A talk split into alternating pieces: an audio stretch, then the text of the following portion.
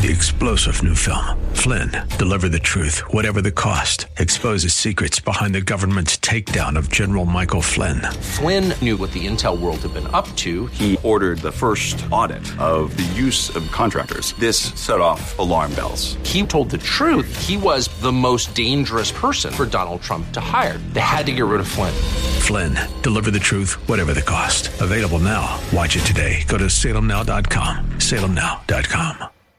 If you had to come up with one gift, one or two, that really cause more controversy than anything else, obviously, it's really quite simple. We would choose tongues and prophecy. So that is precisely what we will look at here today on Study Verse by Verse with Pastor Leighton Sheely. Hi there. Welcome to our program. Today we continue our journey through 1 Corinthians. We're in chapter 12 taking a look at the gifts of the Spirit. Today we focus in on chapter 12 and we will also incorporate chapter 14 as Pastor Layton gives us a comprehensive look at tongues and prophecy. Now we'll just get things started today and reserve the rest of the program for Monday and Tuesday of next week. So make sure you join us then. For now, let's catch up with Pastor Layton on today's broadcast of Study Verse by Verse. So today we want to cover the gifts of tongues and prophecy. These are some of the more controversial spiritual gifts in the church today, and that's been true throughout the 20 centuries of Christian history. In fact, they had a problem with them back in the early church. That's the reason why the Apostle Paul had to spend the better part of three chapters addressing this issue and clarifying their nature and use. So let's begin with the, with the gift of tongues. The word that's used in the New Testament in the original language that's translated tongue is actually the word language. And uh, it's it, unfortunately uh, the translators chose to use an expression that's not ordinary in the English language. If if they had instead chosen to translate it speaking in languages, it would not have seemed so strange to us, and it would have been closer to the sense in which the first readers, the uh, church at first at, at Corinth, were reading uh, these instructions. Now, there are different languages. Uh, there's English and Spanish and Tagalog and Mandarin and Cantonese and many more. In fact, Paul indicates that there is a language used by angels, a heavenly language, and we're going to look at that as we, uh, as we study our passage today. In his superb book on systematic theology, Wayne Grudem wrote, We may define this gift as follows Speaking in tongues is prayer and praise spoken in syllables not understood by the speaker. This definition indicates that speaking in tongues is primarily speech directed towards God, that is, praise or prayer. Therefore, it is unlike the gift of prophecy, which frequently consists of messages directed from God towards people. Now, there are two extreme positions that some churches and some church leaders hold that we don't espouse to here at Church of the Highlands. And I must say that, that, that sometimes they are, are held by very well esteemed church leaders. Uh, one of the positions is that every believer must speak in tongues. If you don't speak in tongues, you're not saved. And that's a position held by uh, many Pentecostal pastors and churches and denominations. The reason that we at Church of the Highlands don't espouse that particular position is it's contrary to Scripture. The Apostle Paul makes that absolutely clear in 1 Corinthians 12, 29 and following when he asks this list of rhetorical questions. Are all apostles? And the obvious answer is no. Are all prophets? No. Are all teachers? Do all work miracles? Do all possess gifts of healing? Do all speak with tongues? No. Do all interpret? No. But some do. And so that's why we don't hold that position. Uh, the other position is the other extreme, which is that no one should speak in tongues because tongues have ceased. It's called the cessationist uh, view. And one of the uh, texts that is used as a proof text to support this position is found in our reading today. So when we get there, I'll point it out to you. So we reject both of these positions because they don't correlate with the teaching of Scripture.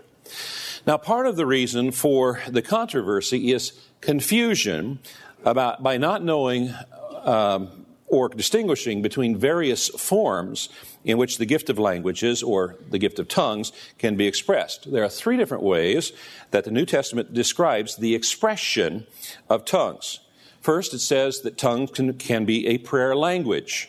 1 Corinthians 14 14 says, If I pray in a tongue, my spirit prays, but my mind is unfruitful. So Paul is describing a prayer that's not coming from his mind, but it's coming from his spirit, and it's not expressed in human language, but rather a spiritual language. So tongues can be a personal prayer language. A second expression of the gift of tongues is when God speaks to his people, an assembly of people, through a spirit filled believer using a heavenly language. And the scriptures are quite clear that when this takes place, it should always be accompanied by interpretation. And again, that's also found in our teaching today. So when we get there, I'll point that out for you as well. There is a third expression of the gift of tongues, and that's when God grants a believer the ability to speak in an earthly language that they did not learn. When I was growing up, my grandpa, who was a great preacher, uh, told me a story about he stood up in the pulpit one time to preach, opened his mouth, and what came out didn't make any sense to him. But he sensed that the Holy Spirit was speaking through him, so he didn't quench the Holy Spirit. And uh, when he finished speaking, there was a man in the church that got up into the aisle, came forward, and asked Grandpa, When did you learn to speak the language of the Navajo Indian? And my grandpa said, I've never learned. I didn't know even what I was speaking. And the guy said, You spoke in exquisite language. You were speaking the glories of God, and I need to get right with God. And that night, or that afternoon, whenever it was, that man uh, made a profession of faith in Jesus Christ. Grandpa didn't know that language, but God, that, that man knew that that was a message for him. There's another example of this, and that's found in the New Testament in the book of Acts, chapter 2. The believers had gotten together. They were praying. It was on the day of Pentecost. The Holy Spirit came. There was a great commotion, and the believers started speaking in tongues. And, and uh, they were speaking in tongues. There was, there was a, a, a, group of devout Jews from all over the Roman Empire who were there in town on that day for uh, an event. And the commotion caused them to come together, and they heard these Galileans, and Galileans are not particularly known for linguistics or education, but they heard these Galileans speaking in languages that were from all across the Roman Empire. And as a result of that event, there was 3,000 people that became believers that day and became part of the church. So uh, it's, a, it's, a, it's a miraculous gift that God gives, the instant ability to speak in a, uh, a language that somebody else knows, but we never learned. Um, now, let me tell you a little bit about why languages uh, are, are, are important in the history of redemption. Before Adam and Eve fell, there was one language. After Adam and Eve fell, there was still one language. But people were no longer living to glorify God, be obedient to God. They were being disobedient. They were being rebellious. In fact, they got so rebellious that God came down at uh, the Tower of Babel, and what he did is he says, I'm going to confuse their languages. I'm going to send them out, and so they can't work together in rebellion against me. Okay, now that's the history on, on languages, where they, they came from, and so forth. Let's skip ahead. We look at book of Revelation and other uh, insights into the future, and languages are not going to be an issue when we get to heaven. I don't know if we're all going to speak one language or we're just going to understand each other. I know the, the detail, but it's not going to be a problem. So then, coming back now to this New, Te- New Testament era that we live in, speaking in tongues, this gift that, that God gives us, is a partial uh, foretaste of what it's going to be like. And the reason for that is because we're no longer living in rebellion against God.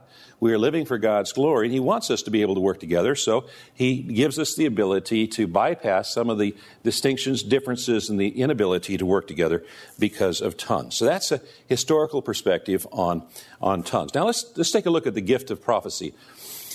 Um, again, much of the controversy related to this gift is from confusion as to which expression of prophecy is being discussed and from which dispensation. I've used two words there, expression and dispensation. So let me clarify.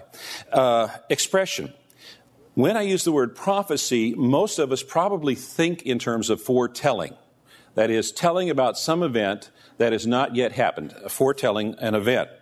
About uh, 25% of the Old Testament foretold events that would t- take place after it was written.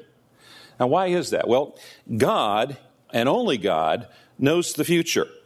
And so God would tell his prophets to tell the people, write the people uh, about events that were going to happen, and he did so in such exquisite detail and with such exquisite accuracy that people could say, ah, this is the Word of God. It is proven by the fact that it was recorded before the event and recorded the event uh, accurately.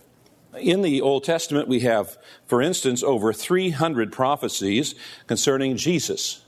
Uh, we knew exactly where he was going to be born. You remember when the wise men from the east came, they asked the religious leaders where to go, where he would be born. They knew exactly where he was going to be born. Little city of about two, three, four hundred people, about six and a half miles from Jerusalem. Uh, they knew where, where, he was going to be born, that he was going to be born of a virgin, uh, where he would live. He was going to go to Egypt, how he would minister, how he would be betrayed by a friend and sold for 30 pieces of silver how he'd be handed over to the Gentiles, scourged, tried, executed on a cross, and that cross was described in exquisite detail centuries before crucifixion was even conceived or created here on earth. That he would rise again on the third day and he would provide salvation for all who believe. And so much of the Old Testament is prophetic in nature, foretelling God's plan for the redemption of mankind. So prophecy means foretelling, but it also means forth telling. That is, telling forth what God has already revealed.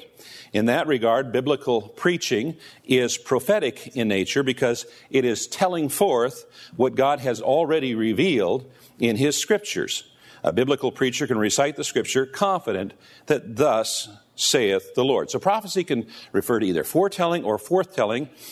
And now let's talk about dispensation. In the Old Testament dispensation, prophets were the spokesmen of God, and they spoke with the highest authority. They were the ones through whom God gave to us the Old Testament. They were the prophets such as Moses, Isaiah, Jeremiah, Ezekiel, Daniel, and others. They had a, an amazing responsibility. They were able to say and write the very words of God that had divine authority. They could say, Thus saith the Lord, and, and what they were saying was exactly what God would say, and therefore to disbelieve or disobey them was to disobey or disbelieve in God. According to Gerhard von Rad, the phrase, Thus saith the Lord, appears about 221 times in the Old Testament. And when the, when the prophets spoke on behalf of God, they were giving us the Bible. They were the highest authority. Thus saith the Lord. You don't find that phrase, Thus saith the Lord, in the New Testament. The closest we have is, Thus saith the Holy Spirit. Now, another thing was the prophets of the Old Testament were proven by the accuracy and consistency of their predictions. Let me give you these instructions that are found in Deuteronomy chapter 18. I will raise up for them a prophet like you from among their brothers, and I will put my words in his mouth, and he shall speak to them all that I command him. And whoever will not listen to my words that he shall re- that he shall speak in my name, I myself will require it of him. What's God saying? He's saying, if I put words in a prophet's mouth and he quenches it, I'm going to deal with him. But the prophet who presumes to speak a word in my name that I have not commanded him to speak, or who speaks in the name of other gods, that same prophet shall die. Well, I guess we know where the Lord stands on false prophets. This has been Study Verse by Verse with Pastor Leighton Sheely as we have explored the spiritual gifts, specifically tongues and prophecy. It's nice to have a balanced view from God's Word on what these gifts really are, isn't it? To learn more, join us at highlands.us online. Highlands.us. Have a great weekend. Be found in the Lord's house this Lord's Day, and we'll see you on Monday for another broadcast of Study Verse by Verse. Three star general Michael J. Flynn, head of the Pentagon Intelligence Agency, knew all the government's dirty secrets. He was one of the most respected generals in the military. Flynn knew what the intel world had been up to, he understood its funding. He ordered the first audit of the use of contractors. This set off alarm bells. The explosive new documentary, Flynn, Deliver the Truth, Whatever the Cost, uncovers the facts behind this scandal. Flynn told the truth. He was the most dangerous person for Donald Trump to hire. I find out the worst enemy that I'm going to face in my life is right here in America. They took my assessment and they wanted me to change it. And I was like, I'm not changing it. They had to get rid of Flynn with in depth interviews, archival footage, and never before seen personal records of the man behind the headlines. I just felt like I was drowning. Flynn, deliver the truth, whatever the cost. Available now. Watch it today. Go to salemnow.com. Salemnow.com.